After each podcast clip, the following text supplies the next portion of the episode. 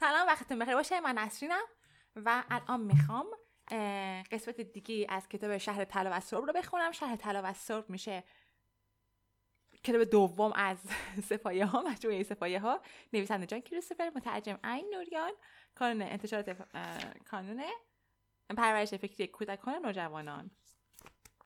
خیلی خوب. بریم. خیلی خوب. بریم. ضربه نومیدانه. همون ناامیدان است. نومیدانه اوکی. روزها و هفته ها از پی هم گذشتند. هوا همیشه سبز و تیره بود اما گهگاه به هنگام طلوع از تیرگی آن کاسته می‌شد و آشکار می‌شد که یک روز زیبای تابستانی آغاز شده و آفتاب سوزان در آسمان بلند آبی بالا آمده. آنچه در شهر دیده می‌شد یک قرص رنگ پریده بود که فقط هنگام ظهر قابل دیدن بود و دایره کوچکی به رنگ سبز روشن. اما نه گرما تغییر می‌کرد و نه وزن خرد کننده بدن انسان کاهش میافت سنگینی و داغی هوا روز به روز بیش از پیش قدرت ما را تحلیل می برد. هر شب نالانتر از شب پیش در بستر زبرم دراز می کشیدم و هر صبح سختتر از صبح پیش از خواب برمیخواستم. ارباب روز به روز به من دلبسته تر می شد. با این وجود وضع من هیچ تغییری نمی کرد. او مرا نوازش می کرد. این کار ابتدا غیر منظم بود ولی بعد به برنامه روزانه تبدیل شد و من ناچار بودم در مقابل آن نوازش ها کاری برایش انجام بدهم. خیلی دلش می‌خواست من نقطه ای از پشتش را که بالای چنگک عقبی بود بخارانم. اصرار می‌کرد که محکمتر بخارانم و دائما می‌گفت پایینتر بالاتر. ناخونم را با خشونت به پست سنباده مانند او میکشیدم ولی او باز می‌گفت محکمتر سرانجام وسیله ای پیدا کردم چیزی شبیه به فرچه زبر ولی به شکل عجیب که همان اثر را روی او داشت. این وسیله ناخونهای من را راحت کرد ولی نه عضله های دست راستم را. زیر او دائما اصرار می‌کرد بیشتر بخارانم بعد از ظهر یک روز که مشغول همین کار بودم دستم لغزید و او در همان حال به سوی من برگشت و فرچه آهسته به محلی بین بینی و دهانش خورد. نتیجه این لغزش استرابانگیز بود. زوزه وحشیانه کشید و دمی بعد در اثر العمل که او من نقش زمین شدم. نیمه گیج و بیهست دراز کشیده بودم. چنگک ها دوباره سراغ من اومدن. اطمینان داشتم که بار دیگه ارباب مرا کتک می‌زنه. ولی او به جای این کار من را از زمین بلند کرد. معلوم شد که عمل او غریزی و تدافعی بوده. با توضیح او فهمیدم که نقطه بین دو سوراخ حساسترین نقطه بدن اربابانه و باید مواظب باشم به آن دست نزنم. هر ضربه که به آن نقطه بدن ارباب ها بخوره آسیب سختی میرسونه. او لحظه درنگ کرد و بعد ادامه داد در اثر این ضربه حتی ممکنه ارباب بمیره. مثل یک برده چاکر متنبه و پشیمان به او نگاه کردم بعد به خاراندن محل اصلی ادامه دادم. به زودی آرام گرفت و دردش از بین رفت. نیم ساعت بعد مرخص شدم و به پناهگاه هم رفتم. با عجله رفتم و با وجود خستگی این واقعیت جدید و مهم را یادداشت کردم. مدتی بود که این کار رو می کردم. هر اطلاعی ولو جزئی که به دست می آوردم می نوشتم. این کار بهتر از تکیه بر حافظه بود. هنوز نمی‌دونستم چگونه باید خود یا یادداشتهام را از شهر بیرون ببرم. ولی مهم آن بود که به جمعآوری اطلاعات ادامه بدم. به ابتکار خیش در مورد یادداشت نوشتن افتخار می کردم. یکی از کارهای مورد علاقه ارباب من این بود که من به محل نگهداری کتاب ها ببره و اجازه بده که کتاب های داستان رو با خود بیارم و در اوقات استراحت مطالعه کنم. یک مایه سیاه رنگ پیدا کرده بودم که در ساختن بعضی غذاهای ارباب به کار می‌رفت و می‌شد از اون به عنوان مرکب استفاده کرد. برای خودم یک قلم ساده هم ساختم. نوشتن کار آسانی نبود ولی من می‌تونستم در حاشیه اوراق کتاب بنویسم. ترسی از این بابت که ارباب مرا ببینه نداشتم چون اون نمی‌تونست وارد پناهگاه من شه و اگه می‌شد هوای انسانها اون رو مسموم می‌کرد. البته من به غیر از نوشتن یادداشت باز هم وقتی فریتز را می‌دیدم اطلاعاتم را با اطلاعات او مبادله می کردم. شهر شدیدن به او صدمه زده بود. شهر و به خصوص اربابش. چند روزی او را ندیدم. دوبار به حرم اربابش رفتم و از سایر بردگان در محل اجتماعات وضع او را پرسیدم. بار اول کسی چیزی نگفت ولی بار دوم به من گفتند که اون را به بیمارستان بردگان بردن. محل بیمارستان رو پرسیدم به من نشانی دادن. راه دراز بود و فرصت نداشتم که همون موقع برم. مجبور بودم منتظر بمونم تا کار اربابم تموم شه. بیمارستان در قسمتی از یک هرم که در مواقع دیگر به انباری اختصاص میافت جا داشت و از سایر محلهای اجتماعات که دیده بودم بزرگتر بود. چند تخت خواب داشت ولی هیچ نشانه ای از تجمل و اشیای مجلل به چشم نمی‌خورد. بیمارستان را ارباب خیرخواهی مدتها پیش ایجاد کرده بود. بردگانی که در اثر کارهای شاق و یا فشارهای از این قبیل نحیف و بیمار می‌شدند در آنجا تحت درمان قرار می گرفتند. این بردگان هنوز آنقدر فرسوده نبودند که به محل رهایی شادمانه برند. یک برده را به تصدی بیمارستان انتخاب کرده بودند و بعدها به او دستیاری دادند که جانشین او شد. از آن پس بیمارستان بدون نظارت اربابان و اکثر اوقات بدون توجه ایشان به کار خود ادامه می‌داد. وقتی یک برده بیمار می‌شد و خودش زود خوب نمی‌شد او را به بیمارستان می بردن. اونجا میماند و استراحت می‌کرد تا خوب شه و یا هنگام رهایی شادمانش برسه. البته احتیاجی به نظارت نبود. زیرا تنها آرزوی بردگان این بود که اگر قادر به خدمت نیستند به زندگی خود خاتمه بدن. اونها شیفته خدمتگذاری بودند فریس را روی تخت خوابی یافتم که کمی دورتر از تخت خواب سه بیمار دیگر جای داشت و جریان را از او پرسیدم. جواب داد که یک روز پیش از کتک خوردن بدون آنکه فرصت استراحت در پناهگاه داشته باشه ارباب او را پی کاری میفرسته و او در راه از شدت ناتوانی یا بیماری ضعف می‌کنه. پرسیدم حالت چطوره حالا؟ جواب داد بهترم. حالش چندان بهتر به نظر نمی اومد گفت فردا میرم پیش ارباب. اگه برده دیگری گرفته باشه به محل انتخاب میرم. شاید ارباب دیگری مرا بخواد. ولی فکر نمی کنم که دیگه هیچ اربابی طالب من باشه. به زودی یه دسته برده جدید که تو بازی های شرق انتخاب شدن به اینجا میان. به برده ناتوانی چون من هیچ احتیاجی نخواهد بود. گفتم در این صورت باید به باقاب همگانی بری. شاید بهتر باشه. سرش رو تکان داد. نه فقط برده های جدید که کسی به آنها احتیاج نداشته باشه به اونجا میرن.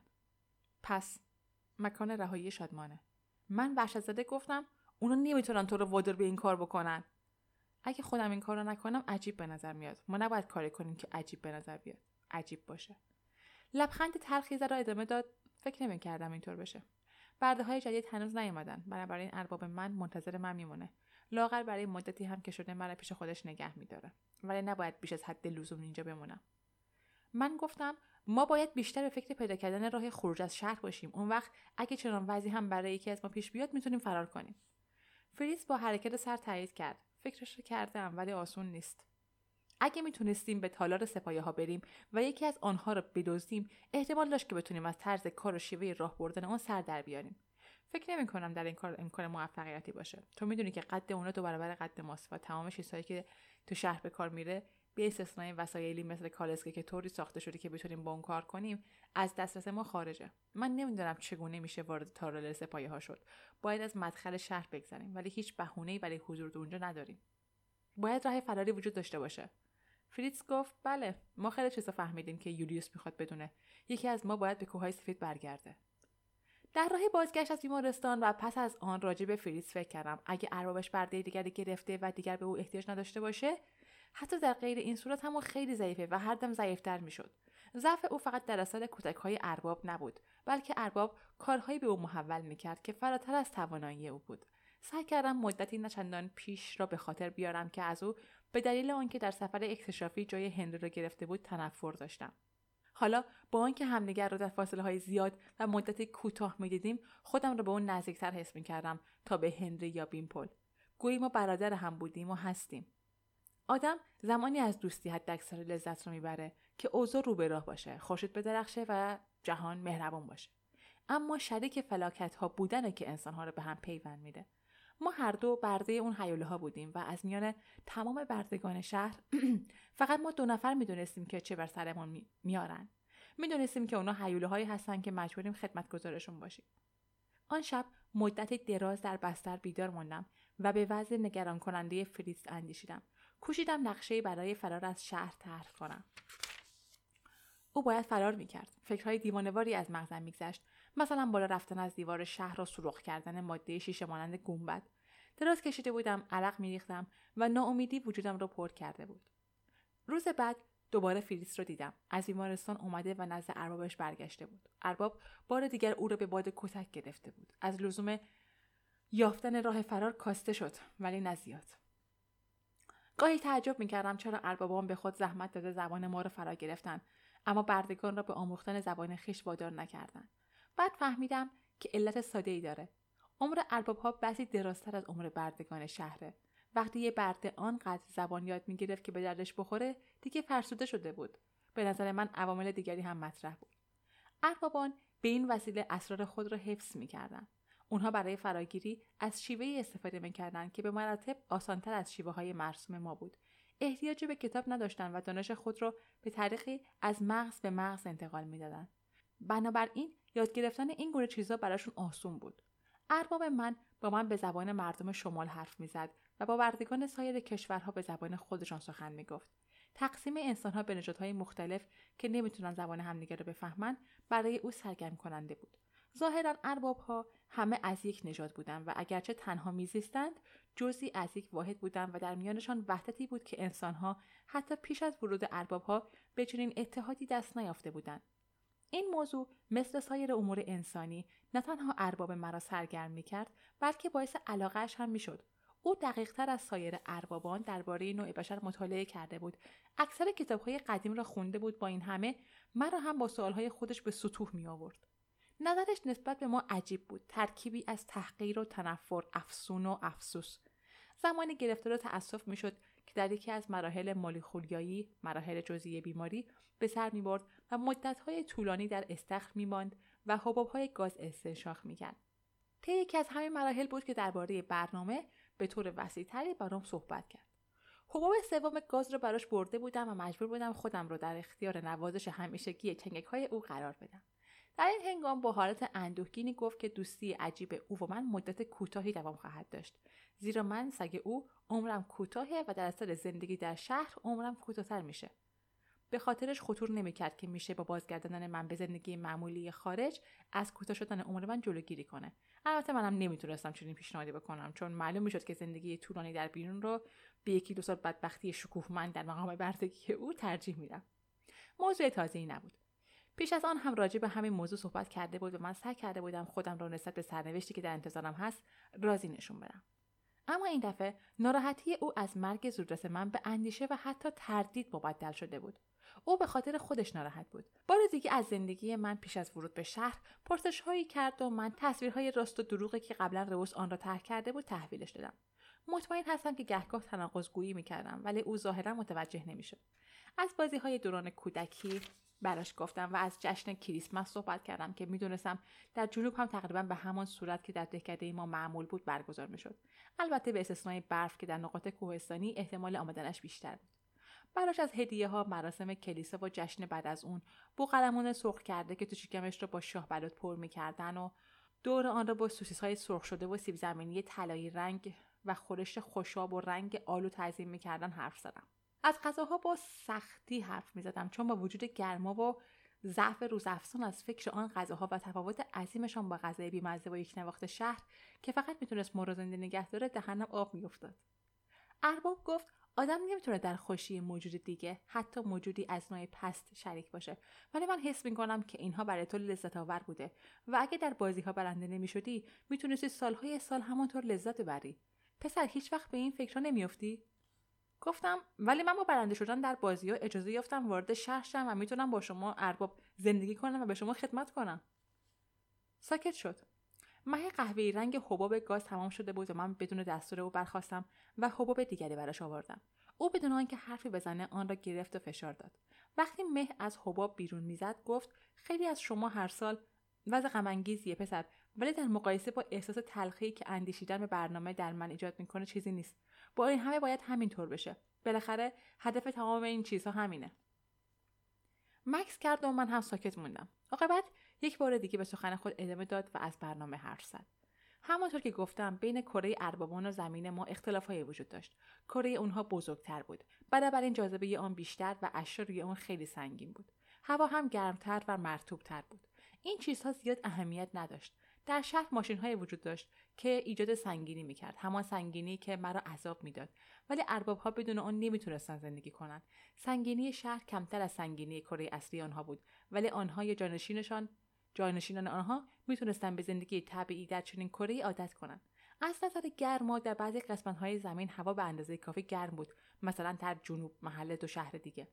البته یه اختلاف دیگه هم وجود داشت که ارباب ها نمی‌تونستن خودشون رو با آن سازگار کنن. جو زمین برای اونها همانقدر زهراگین بود که هوای اونها برای ما. به این خاطر اونها مجبور بودن در حوالی شهرهای خود در زمین فقط با پوشش رفت آمد کنند نه پوششی برای سر مثل ماسک ما برده ها بلکه پوششی برای تمام بدن. زیرا درخشش پرتاب آفتاب به پوست اونها صدمه می‌زد. اونها عملا مگر در مواقع بسیار استثنایی از محفظه سپاه خارج نمی شدن و در این قسمت سرد زمین هم مطلقا این کار رو نمی کردن. همه این شرایط قابل تغییر بود و آنها می‌خواستند تغییرش بدن. اونها پیروزی این سفر اکتشافی و غلبه بر کره زمین را به کره موتر خود خبر داده بودند و نمونه های هوا، آب و سایر عوامل طبیعی را به اونجا فرستاده بودند. اربابان خردمند این نمونه ها را مطالعه کرده و بعد از مدتی این پیام را فرستاده بودند. جو زمین را می توان برای زندگی طبیعی ارباب ها تغییر داد. استعمار زمین در ظرف مدتی کوتاه کامل خواهد شد. این کار مستلزم وقت بود. ماشین های عظیمی میباید ساخته می‌شد. بعضی از اونها را همینجا می‌تونستن بسازن ولی برخی دیگر رو باید از کره خود وارد می‌کردن. وقتی این ماشین ها در هزار نقطه زمین به کار میافتاد هوای ما رو گرفته و هوای مناسب اربابان را بیرون می‌داد. هوای اربابان مانند هوای زیر گنبد شهر غلیظ و سبز رنگ بود و وقتی این هوا به همه جا منتشر می‌شد نور خورشید ضعیف و تیره شده و تمام چیزهای زنده که اکنون روش می‌کردند گلها درختان جانوران پرندگان و انسانها خفه شده و میمردند حساب کرده بودند ده سال بعد از کار افتادن ماشین کره ما برای سکونت ارباب مناسب می‌شد و مدتی پیش از آن نوع بشر از میان می‌رفت. از شنیدن این سخنان سخت به وحشت و حراس افتادم. فهمیدم که اصالت انسان چنان که فکر می‌کردم آخرین بدبختی انسان نیست. بلکه مقدمه نابودی کامل اوست. پاسخی بیمعنی ساختم و پرداختم و وانمود کردم که هرچه اربابان بخواهند همان خوبه. ارباب من گفت تو نمی‌فهمی پسر. ولی بعضی از ما از فکر اینکه چیزها و موجوداتی که اکنون در این کره زندگی می‌کنن باید نابودشن غمگین میشیم. تحمل این موضوع برای مغز دشواره. گوشهام رو باز کردم. آیا اربابا با وجود اون که از اختلاف میان انسانها سر در نمیارن خودشون اختلافایی داشتن؟ آیا میان آنها عدم وحدتی هست و ما می‌تونیم از این موضوع استفاده کنیم؟ او ادامه داد کسایی از ما که چنین احساسی دارن معتقدن که باید محلایی ساخت تا بعضی از انسانها و حیوانها بتونن به اونجا پناه ببرن و اربابان بتونن با ماسک یا با کالسکه هایی در بسته به تماشای اونها برن و این موجودات را نه به صورتی که در حرم زیبایی هستن بلکه زنده ببینن آیا این کار خوبی نیست پسر؟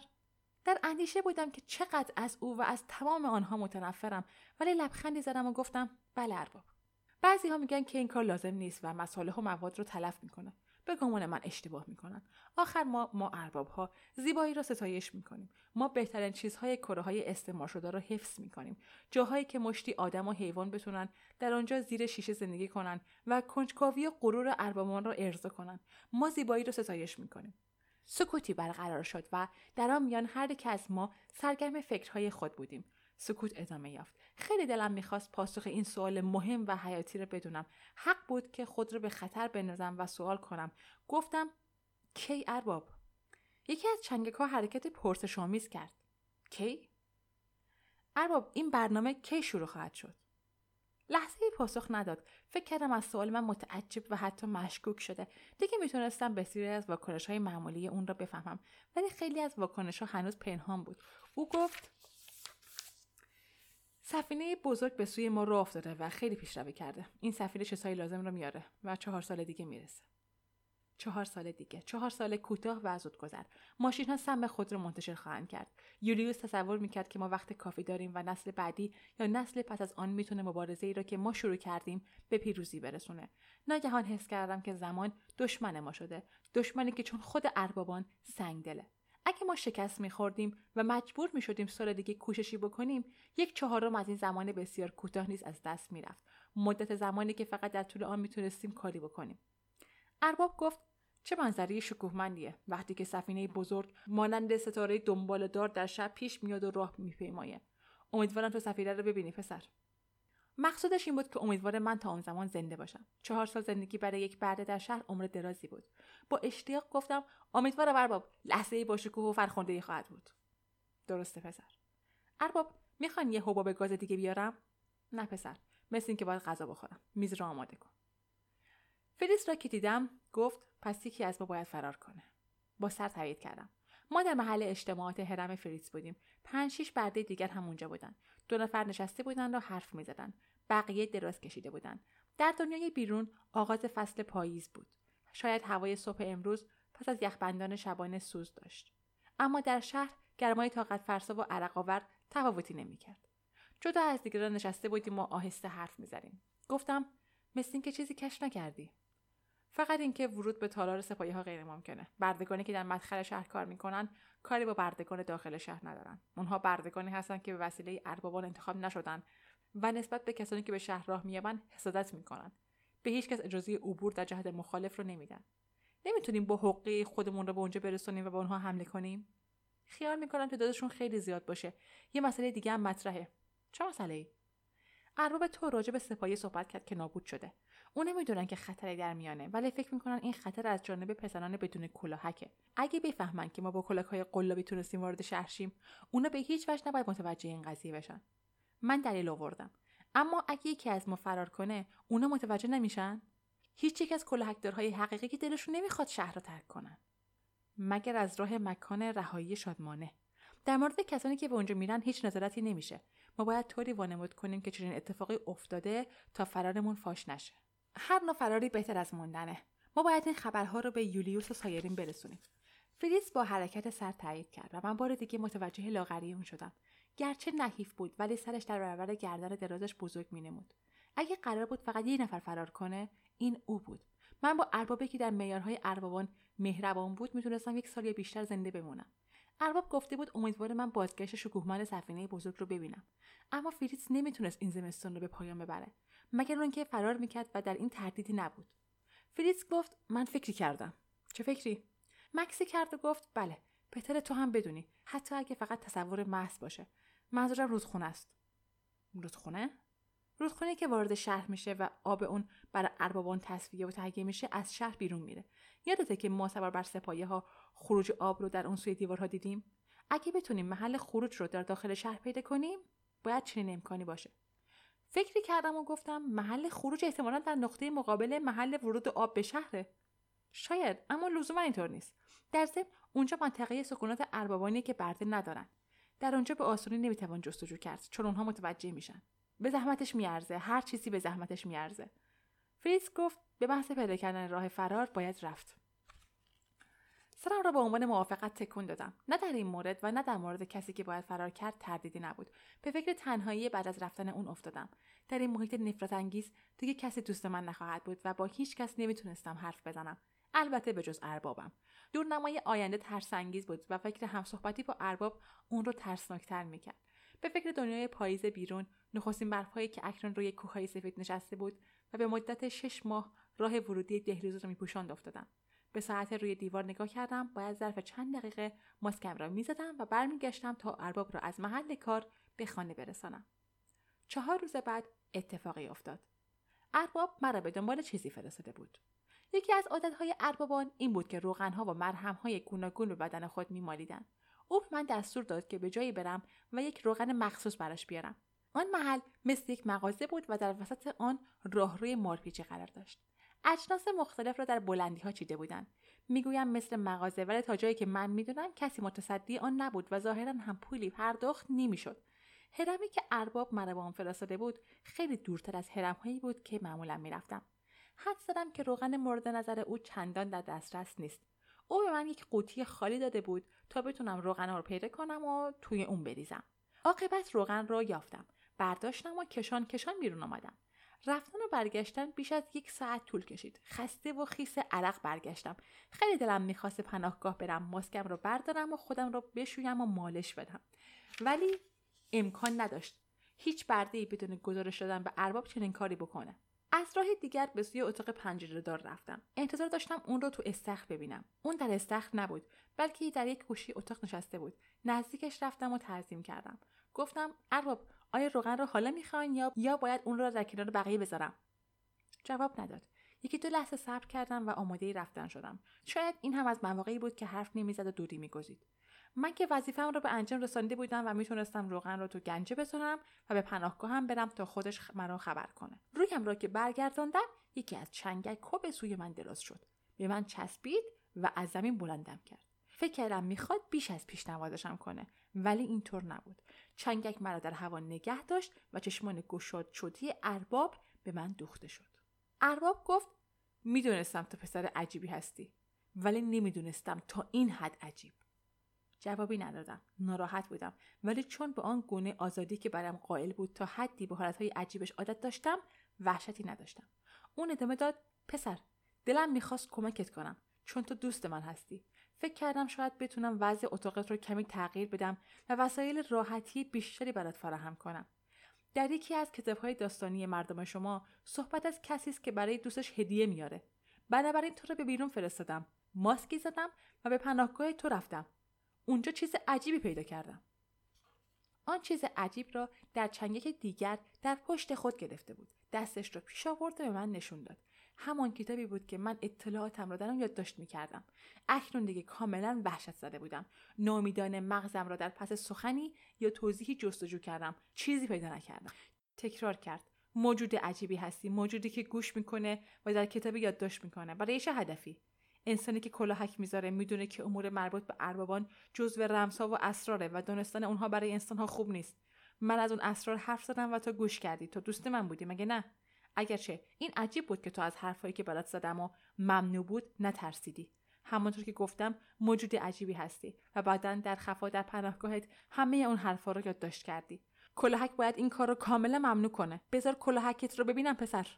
آنگاه همان کاری را کرد که بسیار میترسیدم و در روز کتک زدن من روزی که مرا بار دیگر نزد خود طلبیده بود و به من گفته بود که دوستش هستم انجام داده بود. یک چنگک مرا در هوا نگه داشت و چنگک دوم به سراغ قسمتی از ماسک که مادهش نرم بود رفت و نوک سختش به وارسی قسمت بالا پرداخت. فکر کردم نوک چنگک در میان ماده میشکنه ولی نشکست. حس کردم که نوک سوزنی سخت و دقیق چنگک لبه کلاهک قلابی مرا دور می‌زنه وارسی می‌کنه و گهگاه ضربه هایی به اون می‌زنه. ارباب گفت واقعا عجیبه. کلاهک تو با گوشت سر ترکیب نشده. در این کلاهک اشکالی هست اشکالی بزرگ. لازم تحقیق بشه. پسر باید تو رو امتحان کرد. اعضای کلمه که گفت نامفهوم بود. شاید از گروه خاصی از اربابان حرف می‌زد که با امور کلاهک ها سر کار داشتن. بدیهی بود که دچار وضع بدی شده بودم. نمی‌دونستم آیا خواهند توانست موقع امتحان افکار مرا بخوانند یا نه. ولی لااقل از وجود کلاهک های تقلبی باخبر شده و متوجه نقشه مهم ما می‌شدند. مسلما تمام بردگان شهر را امتحان می‌کردند و در چنان وضعی فریتز هم لو می‌رفت. مبارزه با او فایده نداشت. حتی آدمی که وضعش رو به راه و وزنش معمولی بود یارای مقابله با قدرت اربابان را نداشت. چنگک دور کمر مرا گرفته بود و دستهایم آزاد بود. ولی چه فایده؟ چشم وسطی بالای بینی و دهان این حیوله به من مینگریست. او می‌دانست که اشکالی در کاره ولی هنوز از وجود من خطری حس نمی‌کرد. یادش نبود که در یک روز وقتی پشتش را میخواراندم و دستم لیز خورده بود به من چه گفته بود. گفتم ارباب منو نزدیکتر ببرید تا چیزی رو در کلاهکم نشونتون بدم. حتما عیب از کلاهک منه. چنگه که او مرا نزدیکتر برد. اینک با او در حدود نیم متر فاصله داشتم. سرم را به یک سو کش کردم. گویی می‌خواهم قسمتی از کلاهک را نشانش بدهم. این حرکت مانع شد تا او حرکت بعدی من رو ببینه اما دیگه دیر شده بود و اون نمی‌تونست خودش رو دور کنه یا مرا عقب ببره. نیروی عضلاتم را متمرکز کردم. تمام قدرتم را در ضربه راست گذاشتم و مشتم به همان جایی خورد که آن روز فرچه اصابت کرده بود. بین بینی و دهان. ولی این بار تمام توانایی بدنم در آن ضربه نهفته بود. جیغ کوتاهی کشید که در فریاد من گم شد. در همان لحظه چنگی که مرا نگه داشته بود روی زمین پرتم کرد. چند قدم آن طرفتر به شدت زمین خوردم و به لبه باغ آب لغزیدم. وقتی تلو تلام برخواستم حواسم سر جاش نبود. نزدیک بود تو آب جوش استخ بیافتم. اما ارباب همان وقت که مرا پرت کرد روی زمین واژگون شد بی حرکت و ساکت از پشت دراز شده بود. خیلی خوب. اینم از این فصل تموم شد. الان بذارید یه سریع یه نگاهی بکنم ببینم چقدرش مونده. فصل بعدی رم پیام می‌خونه.